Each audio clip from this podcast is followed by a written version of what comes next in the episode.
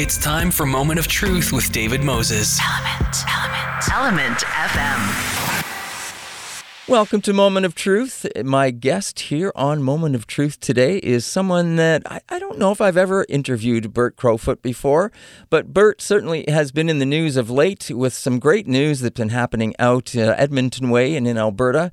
Uh, Bert is the C E O for the A M S A organization, that stands for the Aboriginal Multimedia Society of Alberta. And I have known Bert for quite some time. I haven't seen you for quite some time, Bert. So first of all, welcome to the show. Thank you very much. You have uh, been the C E O and, and founder of A M S A for a number of years. I met you when I was working on Six Nations uh, for C K R Z Radio, a, a very similar kind of style radio station that y- you are heading up. And now uh, you've got an additional, The Raven, that launched. And uh, so we're pr- really proud of that. I'm, you must be extremely proud of it as well. Yeah, it's been uh, been an exciting broadcast day. Every day starts with a prayer in mm. one of our five uh, indigenous languages that we work with. Mm-hmm. Uh, the opening day was a prayer in Cree. The uh, next was a welcome song, a, uh, a refresh, a, a new day kind of a song by the mm. Logan Alexis singers from mm. the Nakoda Alexis Nakoda Sioux First Nation, just west of Edmonton. Mm. So they sang that song. There's four of them. They're the same guys that do that Oilers song for mm. Connor McDavid. So mm. they're quite well known mm-hmm. here. Uh, and they did a powerful song. I mean, it was just, you know, made me feel so proud. Mm. And then uh, I did an intro that I had pre-recorded for welcoming everybody, thanking staff, thanking our engineers, thanking everybody that made it possible. And, uh, and then we had four songs. And Uh, like I said, that first day I was pacing back and forth like an expecting grandfather, you know, with the coming grandchild. And so I, uh, you know, I was, uh, like I said, I'm, I'm, I've been in the business for forty years, so I mm. don't really feel like a new parent, but I liken it to a, to a grandparent. And, you know, my, the staff we have here and the people working with us have worked really hard to make this possible. So I was really mm. proud of them and proud of the uh, everything that they've accomplished. So anyway, uh, first four songs came on and we picked them very specifically for a reason. Uh, the first song was Buffy Saint Marie and mm. Universal Soldier. Nice. As you know, back in the sixties, seventies, uh, she was... Uh, Uh, doing a lot of protesting, anti-establishment, mm-hmm. and everything else, and she was blacklisted by a lot of radio stations, yep. by government, by you know the stuff that she went through just to make her statement was mm-hmm.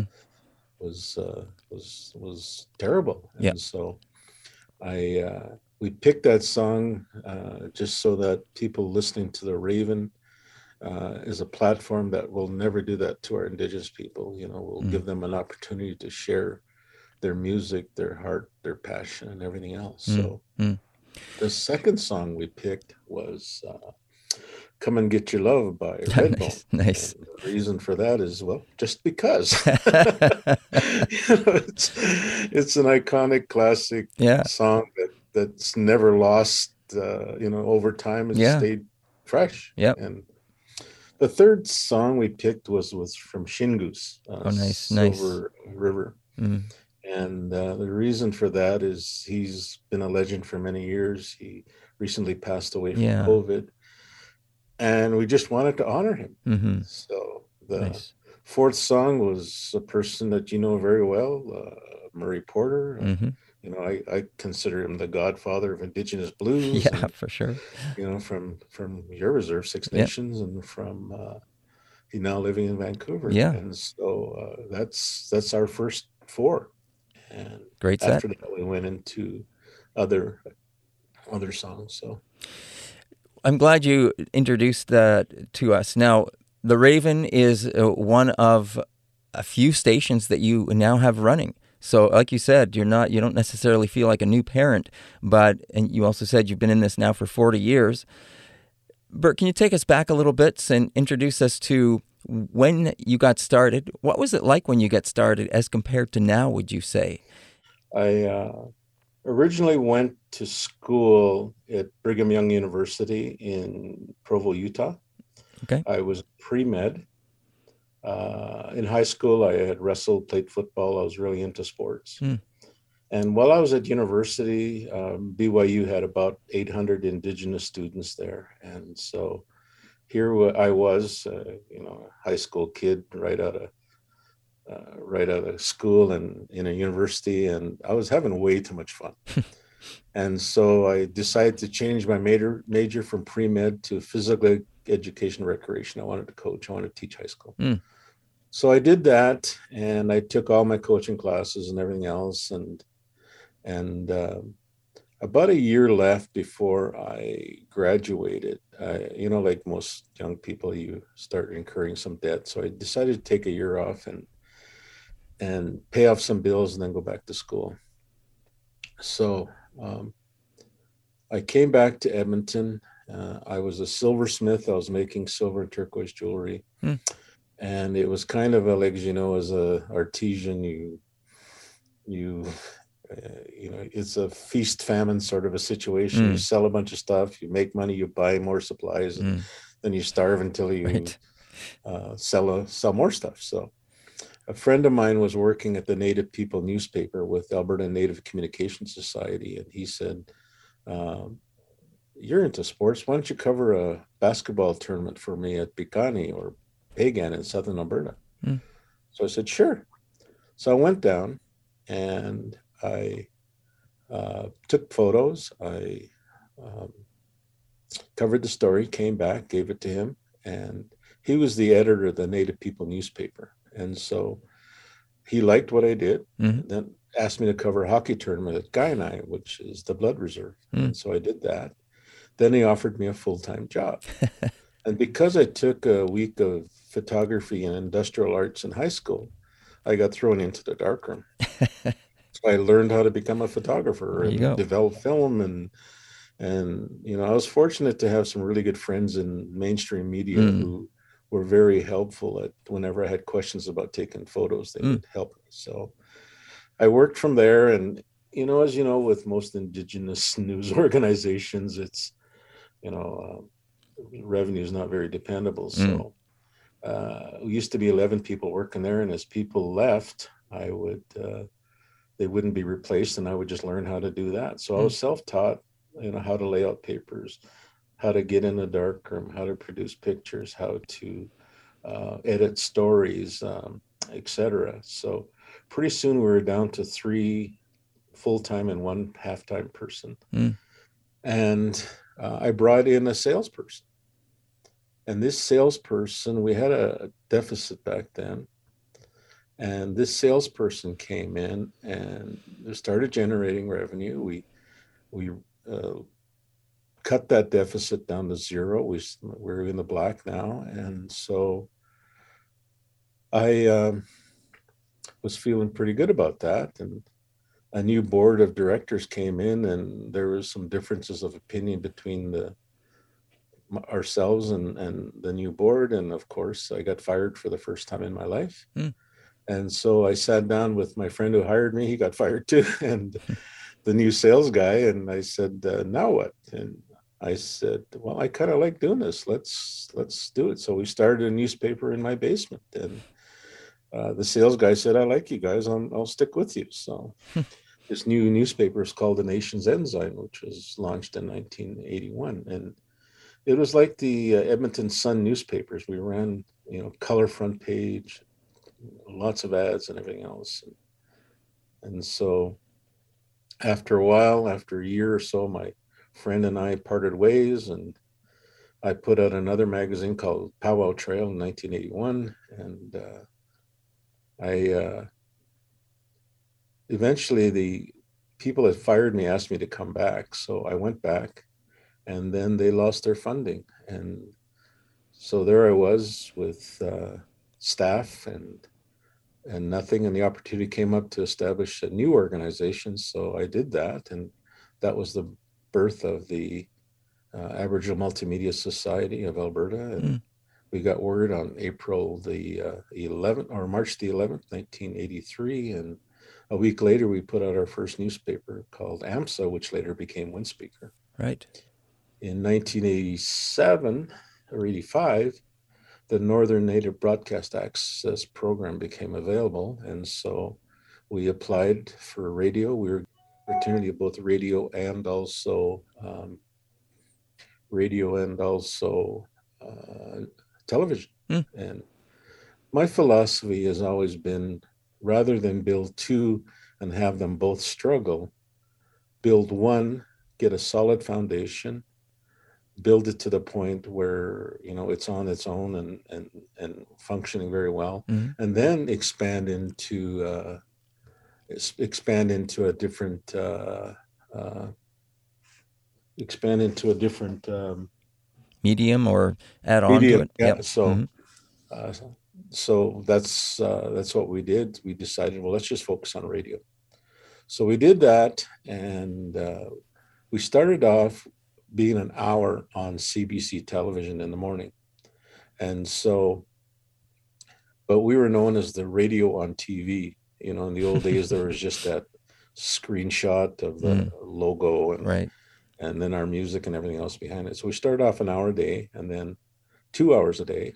Uh, an opportunity came up for a distribution program. So we set up ten small ten watt transmitters along the Northeast Alberta border. Mm. Mm. And from there, uh, the distribution program continued for three more years. And we, every year we put up twelve ten watt transmitters. And um, so eventually we got to the point where we had forty-eight. Uh, we added a couple in there. Hmm. And so uh, that was our distribution system. We were also on the uh, CanCom, the satellite. Oh, so yeah.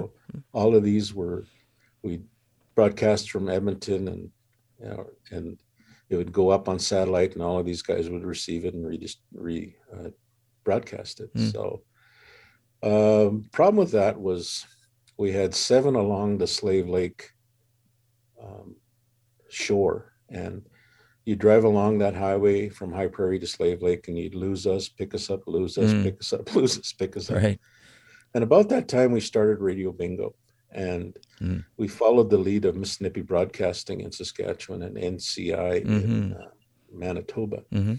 And we refined that and said, okay, let's, they play one game for about twenty minutes. Uh, let's make it a bingo hall experience. And so we played about twenty-four games on our, mm. they have a booklet of seven sheets.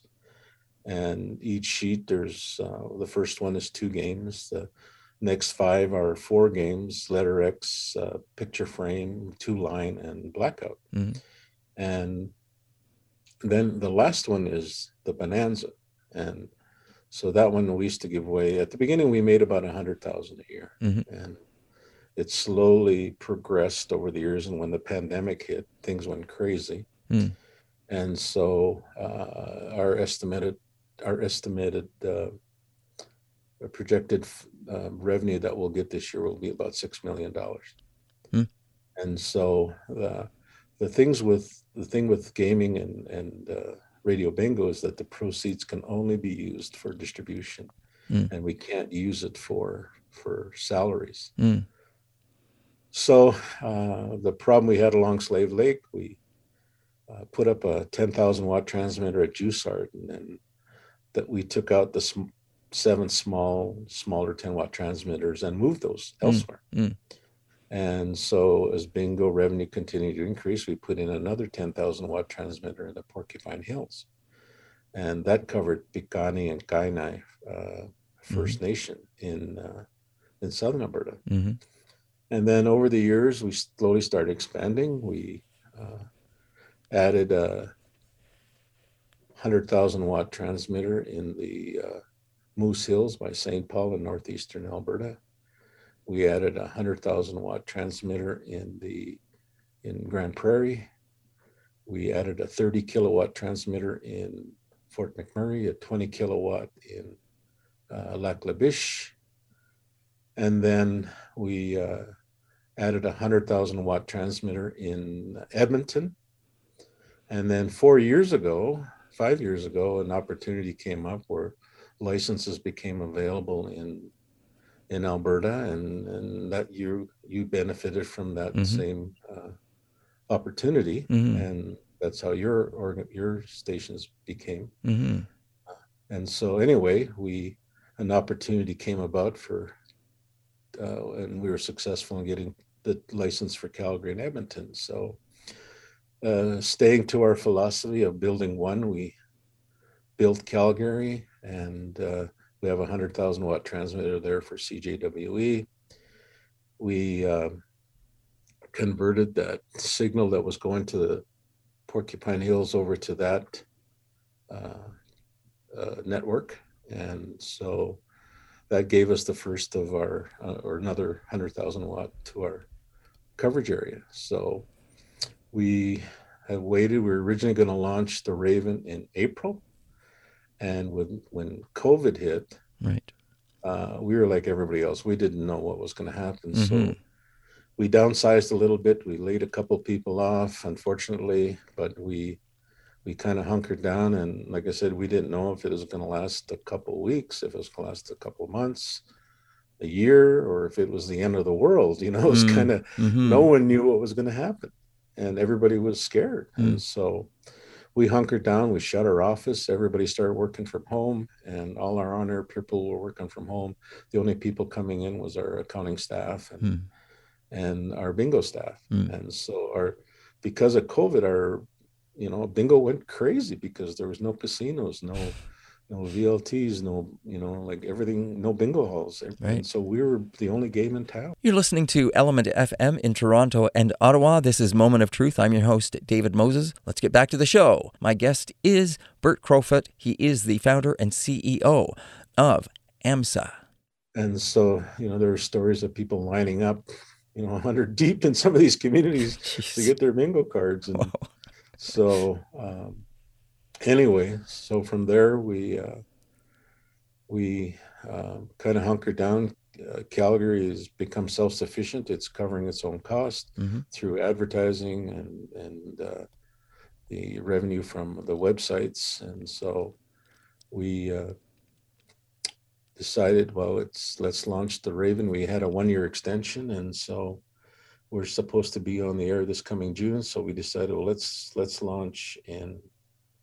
in February. So we mm. started testing January the eleventh, and then we launched on on um, February the first. And like I said, three days has been been really exciting. It's just, uh, you know, when we launched C J W E in Calgary, we had some local coverage, and it was, it was, you know, it, it was good. But mm. the launch of the Raven, I, I can't believe the the excitement that's out there. I mean, we've got Relic, who's a, a local hip hop artist, as our drive show host. And between him and Brad, my son, in the hip hop world, there, I was I was reading a feed on a thread online, and you know, all these artists right across Canada and across North America are getting their, you know, they're trying to get their music in, and mm. you know, we've we've got different genres. We've got uh I always say everything but country is what the Raven's all about, because okay. C F W E and C J W E are classic country. Yes, there's two other radio stations in both Calgary and Edmonton that play new country, so mm-hmm. we go old country, and you know, the fe- people love it, especially right. the older people up north in the northern isolated communities, people, you know, older cowboys in northeast or in, in the country of country or rural areas of Alberta. So right. we right. decided with with uh, Raven, we'll do everything but country. And so we've got, you know, pop and hmm. that, and we got blues at night, hip hop at night. Uh, we've got uh, the excitement is there from people getting their music in. Hmm. Uh, people already are streaming online. We've uh, we're just waiting for our app to be approved by Apple and Android, and nice. So that I heard today is almost there. So we should have an app in a couple of days. Right. The the other apps for C F W E and C J W E are at the App Store, and they're free to download for both right. Apple and Android. Nice, uh, Bert.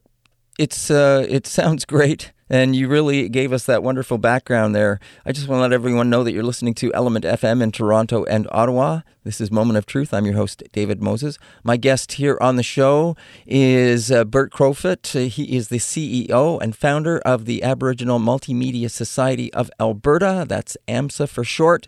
We're talking about the uh, basically about the launch of a new station that they just uh, launched this month in February. It's called The Raven, and uh, it is at uh, eighty-nine point three, and it's in Edmonton now. Is it a lot of block programming that you're running?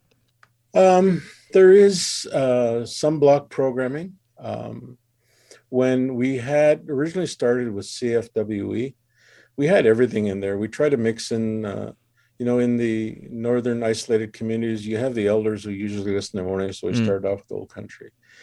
And then towards the evening, it was usually the younger people, so we ended up with, we had hip-hop at night, mm. and different things. So once the Raven started, we've kind of pulled all of that stuff out and just stuck with country for the C J W E and C F W E, and the Raven has become the... Uh, the venue for, for everything else. So mm. when we first started, Uh, like I said, I I always believe in starting something, building it. So yep. when we first started the the uh, C J W E in Calgary, that was our first news station. Uh, we uh, used all of our resources from our uh, head organization, A M S, our mm-hmm. finance, our accounting, our sales, and everything else. And basically, our only cost was the building in, in Calgary that we were space that we were renting, which is right on Center Street, and uh, it's we got a huge window that our studios look out onto Main Street, and we've got decals of Indigenous dancers and mm-hmm. Windspeaker radio right on the window. So we have really good uh, exposure to the public in Calgary.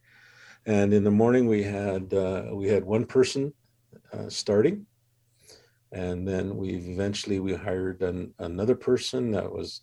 Everything was being done from Edmonton. We uh, we had our production studio that they worked out of in Edmonton. Once we got our Cal- our studio in Calgary established, we were set up in the boardroom, and they were broadcasting out of there where the studio was being built. Hmm.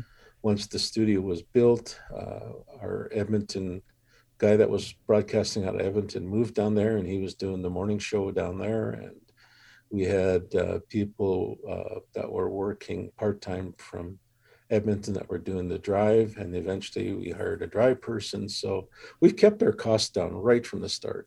Mm. And so, like I said, we've always, uh, I would say, you know, the first couple of years, we maybe it, we were had a deficit of maybe fifty thousand dollars, but mm. now we're generating, uh, uh, we're in the black in Calgary. Our You know, we're making money there. And then when we started the Raven, I had someone ask me, well, how many full-time staff do you have? And I said, we have none. You know, we have a part-time person that we hired in the morning, and she's actually uh, our production person, Shannon. Mm-hmm. And so she does the, the morning show. And then we hired Bill Relic, who is, uh, or Bill uh, LeBlanc, who is named Relic, and he's doing our drive show. And, uh, you know, so our costs, uh, you know, it's right in the AMSA building, which we bought mm-hmm. twenty-five years ago. Mm-hmm. We've, um, the building is paid for. We have, it's twenty-five thousand square feet. So our uh, studios are, are, are upstairs, both mm-hmm. the Raven and C F W E. Mm-hmm. And so that is not costing us anything as far as rental's concerned. We completely renovated our all of our studios in Edmonton. Uh, the Raven's got a new uh, broadcast uh, studio. We have a new production studio. We also renovated Windspeaker, our uh, C F W E studio and its production studio. So everything is uh, state of the art, and uh, this is all through bingo revenue. Right. And so when uh, we started the Raven, our, our only cost is is staff. Mm. And it's all part-time staff, so right. uh, we've already got people uh, calling and, and asking about advertising, so it looks like the first year of the Raven will be covering our costs, and after that we should once that happens, we slowly start increasing and hiring full-time people. And like I said, with I'm really blessed to have such an awesome crew of mm. dedicated employees who mm. are, are uh, like I said, Shannon's working with all of our, uh, she's the production person for all of our uh, mm. three stations. Mm-hmm. Our on-air people have learned production and they're helping out. They're all doing interviews with uh, artists, with, with different people. So uh, the other thing that I'm really proud of is that, you know, with language, mm. our uh, C F W E has been catering to um, the Cree and and uh, Nakoda languages. And there's five languages in Alberta. There's mm-hmm. Blackfoot, Cree, Nakoda Sioux, Dene, and Michif. So when we added C J W E, we brought in a lot of Blackfoot speakers. Mm-hmm. And then uh, Nakoda Sioux from uh, Morley, Alberta. A uh, young man there, Thomas Snow, has been uh, really helpful, him and his mother, Alice, uh, at doing all of our Nakoda speakers. So we started off with uh, with splitters in just the language, mm. uh, both Blackfoot and Nakoda. And then people would call me or email me and say, what the heck does Sakna, Sakna mean? You know, I hear it all the time. And so I said, uh, that means eighty-eight point one. So it always became apparent to us now, if you're a non-speaker or non-Indigenous person and you got five languages on the air, it all sounds the same. Mm.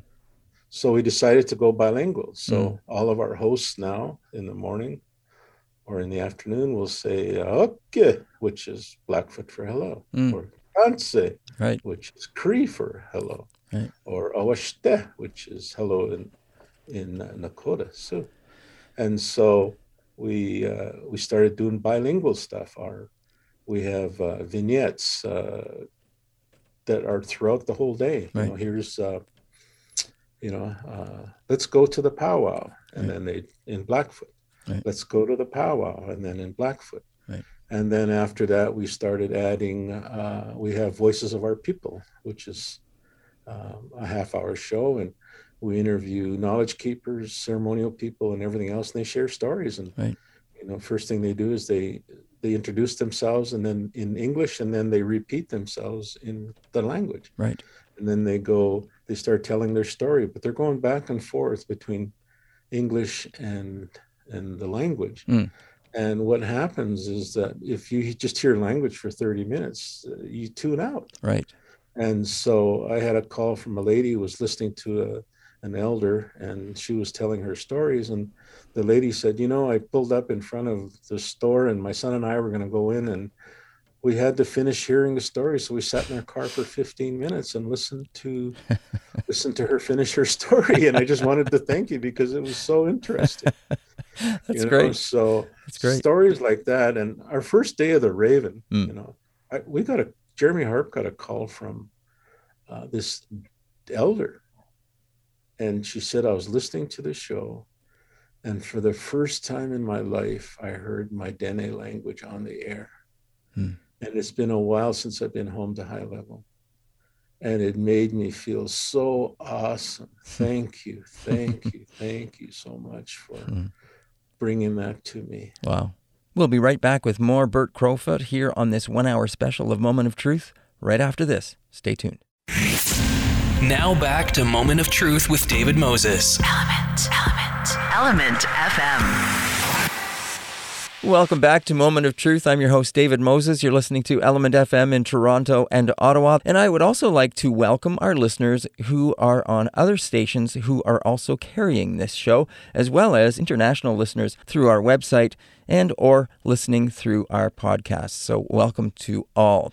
My guest is Bert Crowfoot. He is the C E O of A M S A. He's also the founder of Aboriginal Multimedia Society of Alberta. And we're talking to him about a new radio station they just launched called The Raven in Edmonton at eighty-nine point three. And it's a pleasure to have Bert on the show. Bert, you're heading up, and you're, like I said, the founder of A M S A, and that includes uh, three radio stations now, uh, C F W E in Edmonton, C J W E in Calgary, and you've got some uh, some really good wattage on your towers. That's amazing that you've got to that much power. You you must be covering a very large area.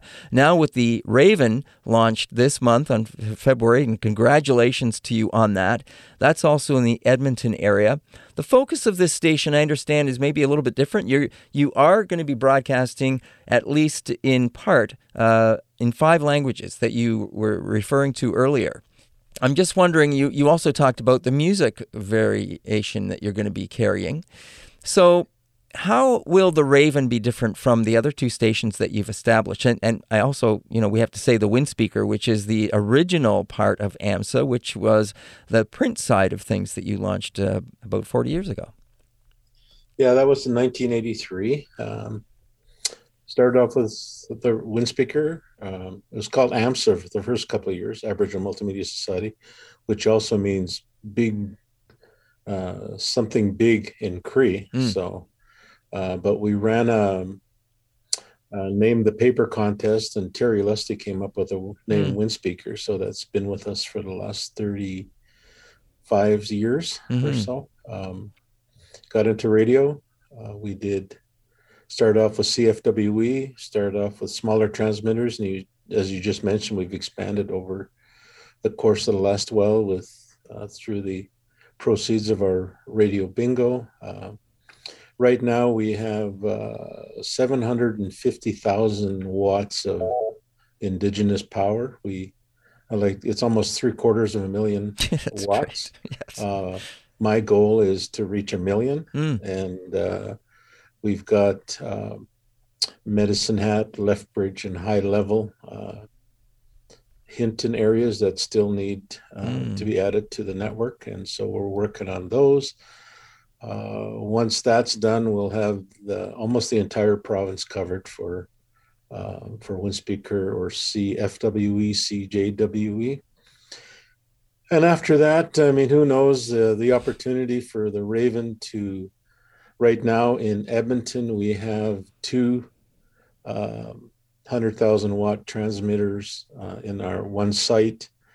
And so, um, you know, after that, uh, I'm just kind of, uh, I guess, dreaming or thinking of where we're going to go next. And, uh, you know, we could have uh, add a, a dual uh, one hundred thousand watt transmitter in Grand Prairie, mm. uh, Calgary, Lethbridge, et cetera, so that uh, eventually, hopefully I'm still around, we'll have uh, dual stations in, in covering most of Alberta. That's amazing. In terms of the wattage and the size of the area that you're saying, you're almost covering the entire province, how do you stand up to other networks in the broadcasting region of Alberta at this point in time with, with the kind of coverage that you have? There's, like, Stingray has a lot of smaller uh, stations that cover just local communities. Mm. Uh, since the pandemic, they've uh, consolidated uh, several into one, and and are, are doing it that way. Um, but they're all smaller. They're all, uh, I'm just guessing, ten thousand watts mm-hmm. and just covering the local area. Mm-hmm. Uh, as far as the one hundred thousand watt transmitters, as far as I know, we're probably the biggest, uh, has has the most power in, in probably in Canada. I don't know. Mm. I'm just guessing. Um, we, uh, yeah. Yeah. It's something I've never thought about. We just we just do it, but um, you so, know, most of the mainstream uh, yeah. uh, large market broadcasters are all one one hundred thousand watt transmitter. Yeah, and they are in Calgary, Edmonton, Lethbridge, yeah. Grand Prairie, yeah. uh, Fort Mac, um, and places like that. With us, we I wanted. I mean, Indigenous people are spread over this whole province. Sure. And I wanted to be able to reach out to and, yep. and cover for all of them. And like I said, this is all because of our proceeds from Radio Bingo. Yes. It's, uh, it's exciting. It's been a, a godsend for us. Um, and uh, it's allowed us to be, uh, to reach the point of self-sufficiency a lot faster. Well, you know, bingo, uh, I guess, again, you, you alluded to the fact that you kind of followed uh, N C I uh, and what they're doing. How does the bingo work for you on that scale? Well, when I first started, this would be about nineteen eighty-four, and we used to have uh, N A C's meeting, National uh, Aboriginal Communicators, and we'd get together and we'd share stories and what's what, what's happening over here, and you know, just trying to support each other. And if something's working there, then everybody else will try it. So uh, N C I had a bingo where they were generating three hundred thousand dollars a year. And I was going, wow. Mm. And the same thing with Saskatchewan. And so in nineteen eighty-five, um, we had a goal setting session. And during this goal setting session, it was kind of, when you're, when you're doing goal setting and you're brainstorming, nothing's off the table.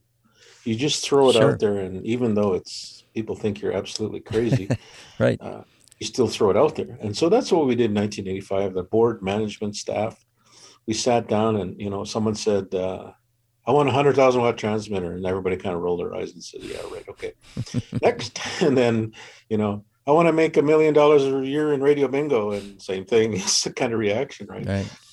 But at that time, it wasn't realistic, and we kind of just put it on the back burner, but it was always there. Mm. And so when the opportunity came along about twenty-five years ago to put up our first one hundred thousand watt transmitter, it was exciting. And right. all of a sudden, like, wow. And all of these broadcast sites we've named after our board members. Right. You know, that first one in Moose Hills was named after J P Cardinal, who passed away about mm. ten years ago. Mm-hmm. The one in Lac La Biche is named after Harrison Cardinal, who mm. passed away about five years ago.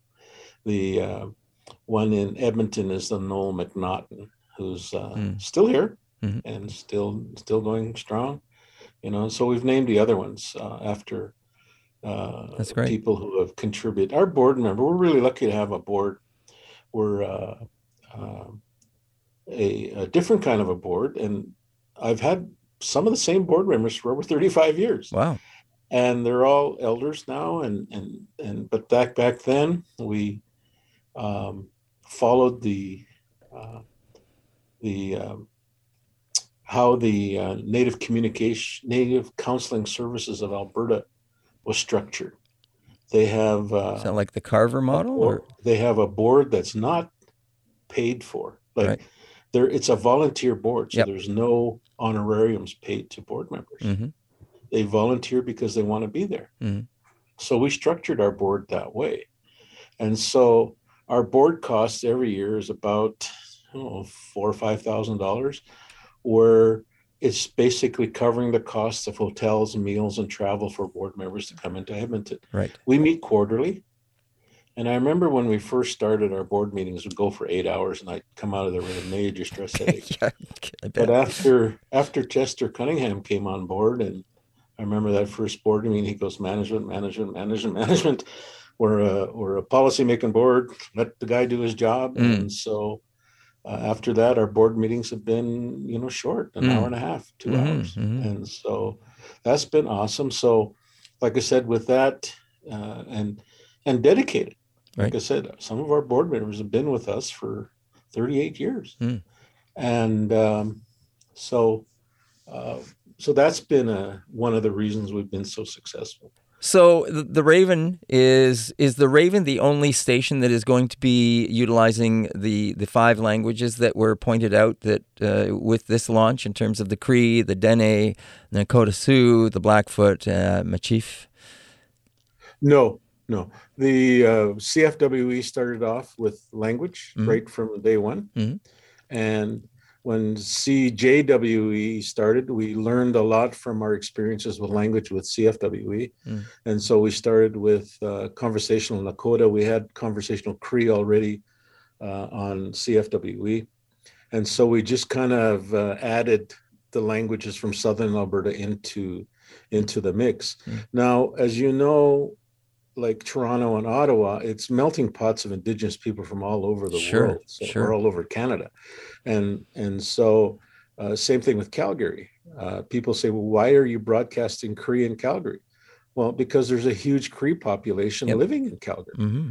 Uh, same thing with Edmonton. And so, because our guys are saying, well, why Blackfoot in Edmonton? Well, there's Blackfoot people living in Edmonton. Mm-hmm. So what we decided to do is just stay with the five languages in Alberta and broadcast them on all three stations. Mm-hmm. And when uh, we launched The Raven, everything was already there from our experiences with C J and C F W E. Mm-hmm. So it just automatically morphed into it. It was seamless. Uh, we had our... Uh, Our uh, language speakers uh, record all of the splitters, all of the vignettes, and all of that stuff for us. And so it was, it was uh, an easy transition because of what we learned from the mm. other two stations. Right, and and you just mentioned your uh, your speakers that that uh, translate these these things into the language for you. Uh, I guess that's another benefit of what you're doing. And I'm I'm guessing these these language speakers are being compensated for what they're doing as well. So it's helping with preser- preservation of the language as well. Yes, uh, we compensate all of our all of our language speakers. Um, you know, they uh, will send them scripts. Mm-hmm. They will interpret those scripts. Uh, as you know, with language, uh, uh, English version might take about fifteen seconds, but the language component will take about sixty seconds. Yep, because it's a much more descriptive yep. uh, language than, mm-hmm. than English. Mm-hmm. So, uh, so we compensate them. Uh, they'll do the ten, ten they'll um, translate the ten scripts for us, and we've got everything set up now uh, where it's uh, everything is e-transfer. Um, yep. So they're paid within. within a day or two of, of completing the work. Mm-hmm. The uh, other thing that we've done with our um, uh, voices of our people is we follow we follow protocols. For example, when we asked the Nakoda, the uh, Logan Alexis uh, Nakoda Sioux singers mm. to do this morning song for us, you know, we compensated them. You're right. We also sent them blankets and tobacco. Mm. As part of sure. protocol. Yep. Now, when we when we used to do voices of our people in um, in uh, person, the elders would come in and we'd set up our recording uh, studios in, in their community or in their home, and then we would uh, offer them uh, a blanket and tobacco. Uh, we started with a prayer. We asked them to introduce themselves and who their families were, you know, and mm-hmm. as uh, as I should have done at the beginning is, you know, my name is Bert Crowfoot. Mm. My Blackfoot name is Kayostoyo or Bear Ghost. Uh, I was also adopted by the Kwakwaka'wakw people on Vancouver Island. My name there is Kayotalas, which is always giving. And my father is uh, Cecil Crowfoot. Uh, we're descendants from Chief Crowfoot who signed Treaty seven. On my mother's side, she's uh, a Soto from the uh, Cree Reserve in northeast Saskatchewan, uh, descendant from Chief uh, Osup uh, on, on that side. So, uh, and that's how our people introduce themselves, first mm-hmm. in the language and then in English. Mm-hmm. And then we start the interviews. Mm-hmm.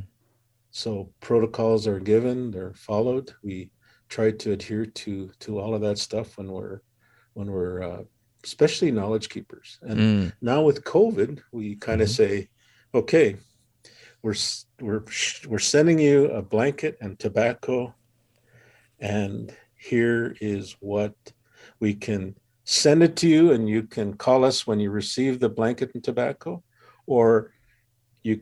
We can like virtually show you a picture, and if you're agreeable, then we'll mail it to you, and then you you know you'll get it a right. week or so later. Right. So following those protocols, we make sure that um, we're adhering to our how we're supposed to approach knowledge keepers. Mm-hmm. Nice. Thanks for explaining that. Um, you know, Bert, you mentioned about the early days and about sitting around having some sessions to talk about the future and what people were, were possibly uh, hoping for and how far away that seemed at the time. You also alluded to the fact, though, that and what came to mind was, yes, it, it doesn't cost anything to dream. So, you know, you can dream as big as you want and you throw it out there. But you have gone ahead and you've been able to accomplish a lot of those dreams that people were talking about. So congratulations to you, first of all. You've grown the network, uh, starting out from uh, the Windspeaker magazine to three now, now three radio stations. And you were just talking about the future, uh, you know, what might that hold? And you said you always like to launch into something and get that off the ground, make sure it's solid and it's self-sufficient, and you can then move on and, and hopefully go somewhere else. You've got print, you've got radio. Of course, nowadays, everything is online. Everything is visual. What about the idea of, of doing something in the the realm of television or broadcasting uh, in, in that area? Well, we we did uh, dabble in television. Mm-hmm. We produced a four-part uh, television pilot for Omni back in two thousand. Mm-hmm. It was called Quest for Buffalo Spirit. Mm. And Omni television um, uh, provided us with the funds to travel to uh, Vancouver Island, to the interior of B C, to southern Alberta, where we sat with uh, with elders and we recorded them. And um, one of the things that we spoke about, and the, the sad thing is all of these people that we spoke to are now gone. Mm. And in speaking with Alan Pard and Chief Adam Dick, you know, there's always been this controversy about recording ceremony, about yeah. recording stuff like yep. that. Yep. And a lot of this stems from residential schools when if you're caught speaking your language or caught doing uh, ceremony, mm-hmm. you were severely punished. Right. And sometimes even died yep. because of it. And so our it went underground. Yeah. And, and people are saying, well, you know, don't record, don't record. Right. And I, I believe that's a result of, of residential schools and the priests and the nuns and that sort of thing. Nowadays, I, I'm hearing a lot of the elders saying, don't record. And I think the they're saying that because of social media. You know, mm. the nuns aren't going to catch it, but someone's going to post it on Facebook. Someone's mm. going to post it on, on Twitter yep. or something yep. like that. So, yep. you know, we, these ceremonies are sacred. So, Uh, if you're going to record it, you need to record it for the preservation yes. of for future generations. For example, in two, in nineteen sixty, the Blackfoot people held their last Sundance, mm. and they didn't want to lose it, so they had the Glenbow Museum come in mm-hmm. and record all the songs, mm-hmm. record all the ceremonies, yep. and all that sort of thing. And but the conditions were that it stay in the vaults of the Glenbow and not be released unless permission was given by the historical yes. uh, and, and ceremonial people uh, of Siksika. Mm-hmm. Well, two thousand, they wanted to bring back the Sundance, but all of the people were gone. Mm. You know, the, all the headmen, everybody had passed away. So they went to the Glenbow, and, you know, there's three other Blackfoot uh, tribes in southern Alberta, part of the Blackfoot Confederacy, and they all do their ceremonies. Their Sundance is different. Each one is different. Mm. So Siksika wanted to do the Siksika one. So they went to the Glenbow, listened to all the songs, listened to all of the uh, the uh, ceremonies, and they brought it back exactly the way it was forty years ago. Right. And so that's the important that a lot of our, our people are saying is we need to start recording our elders. We need to start recording stuff, but it has to be done in a respectful way and used to to show and preserve, not to entertain. Right. And so uh, I've been uh, very fortunate to have some elders ask me to record stuff, and I've done that, and I've, I've kept it. I don't post spiritual images yep. or spiritual stuff sure. on, on social media. Sure. So, but, uh, but anyway, um, the, these elders have all gone now, so... Yeah.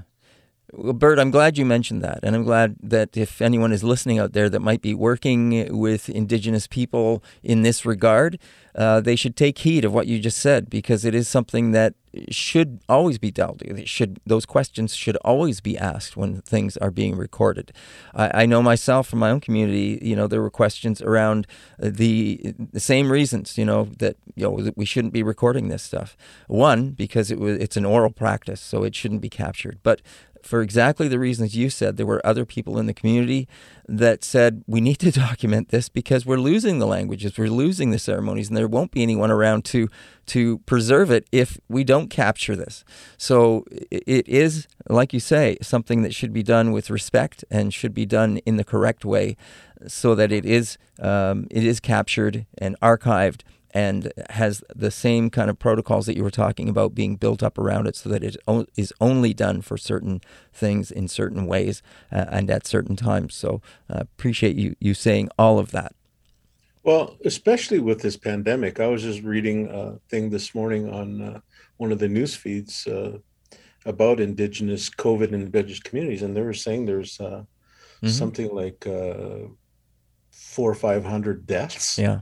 COVID. Yeah, yeah. Uh, you know, our elders and knowledge keepers are vulnerable because they're all, you know, up in that age group with compromised health yep. conditions, et cetera, et cetera. Yep. So, you know, uh, COVID to a young person might not be as deadly as it is to an elder. Yep. So, uh, so it's important, especially now, that we try to record. And I, I tell people, you know, go out, record your elders. Uh, follow protocols so that, uh, you know, you're offering tobacco or make mm-hmm. an offering of whatever your mm-hmm. your own traditional protocols are followed. Yeah. I mean, stuff that we that that is happening in Alberta is very different than what's happening in, in Ottawa or in yeah. Toronto or in, in Ontario. And it's like you say, that's the very reason why some of these isolated communities are also vulnerable once it gets in there. Uh, we also we all know about housing conditions in many reserves.